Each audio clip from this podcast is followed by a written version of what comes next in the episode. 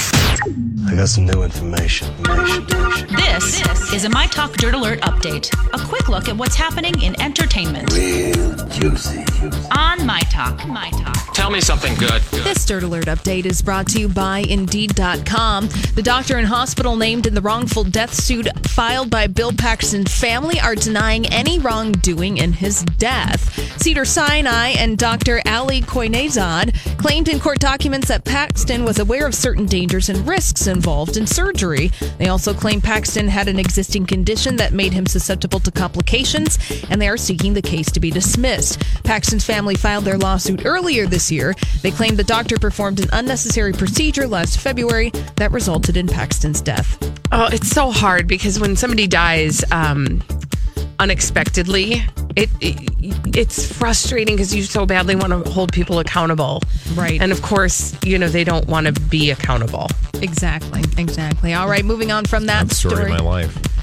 Conan O'Brien. great, yeah. Conan O'Brien's show is going to be cut from an hour to a half hour next year.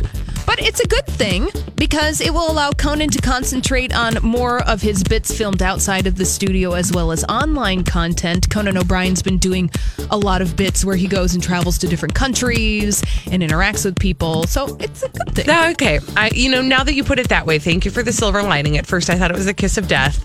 No. Now I think it may be the thing that breathes new life.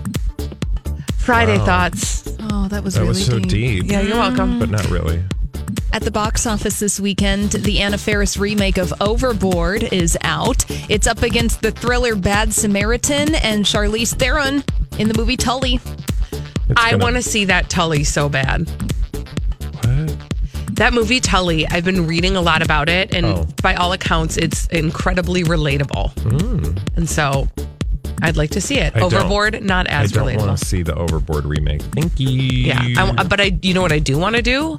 Watch the original. I love that movie. yeah. Oh, for sure. And go revisit that one. And finally, Sir, Sir Paul McCartney was made a Companion of Honor this morning by the Queen. The honor is given to people who have made outstanding achievements. J.K. Rowling, Dame Judy Gen- Dench, and Sir Ian McKellen are among the other honorees. And McCartney received his honor for his contribution to the arts.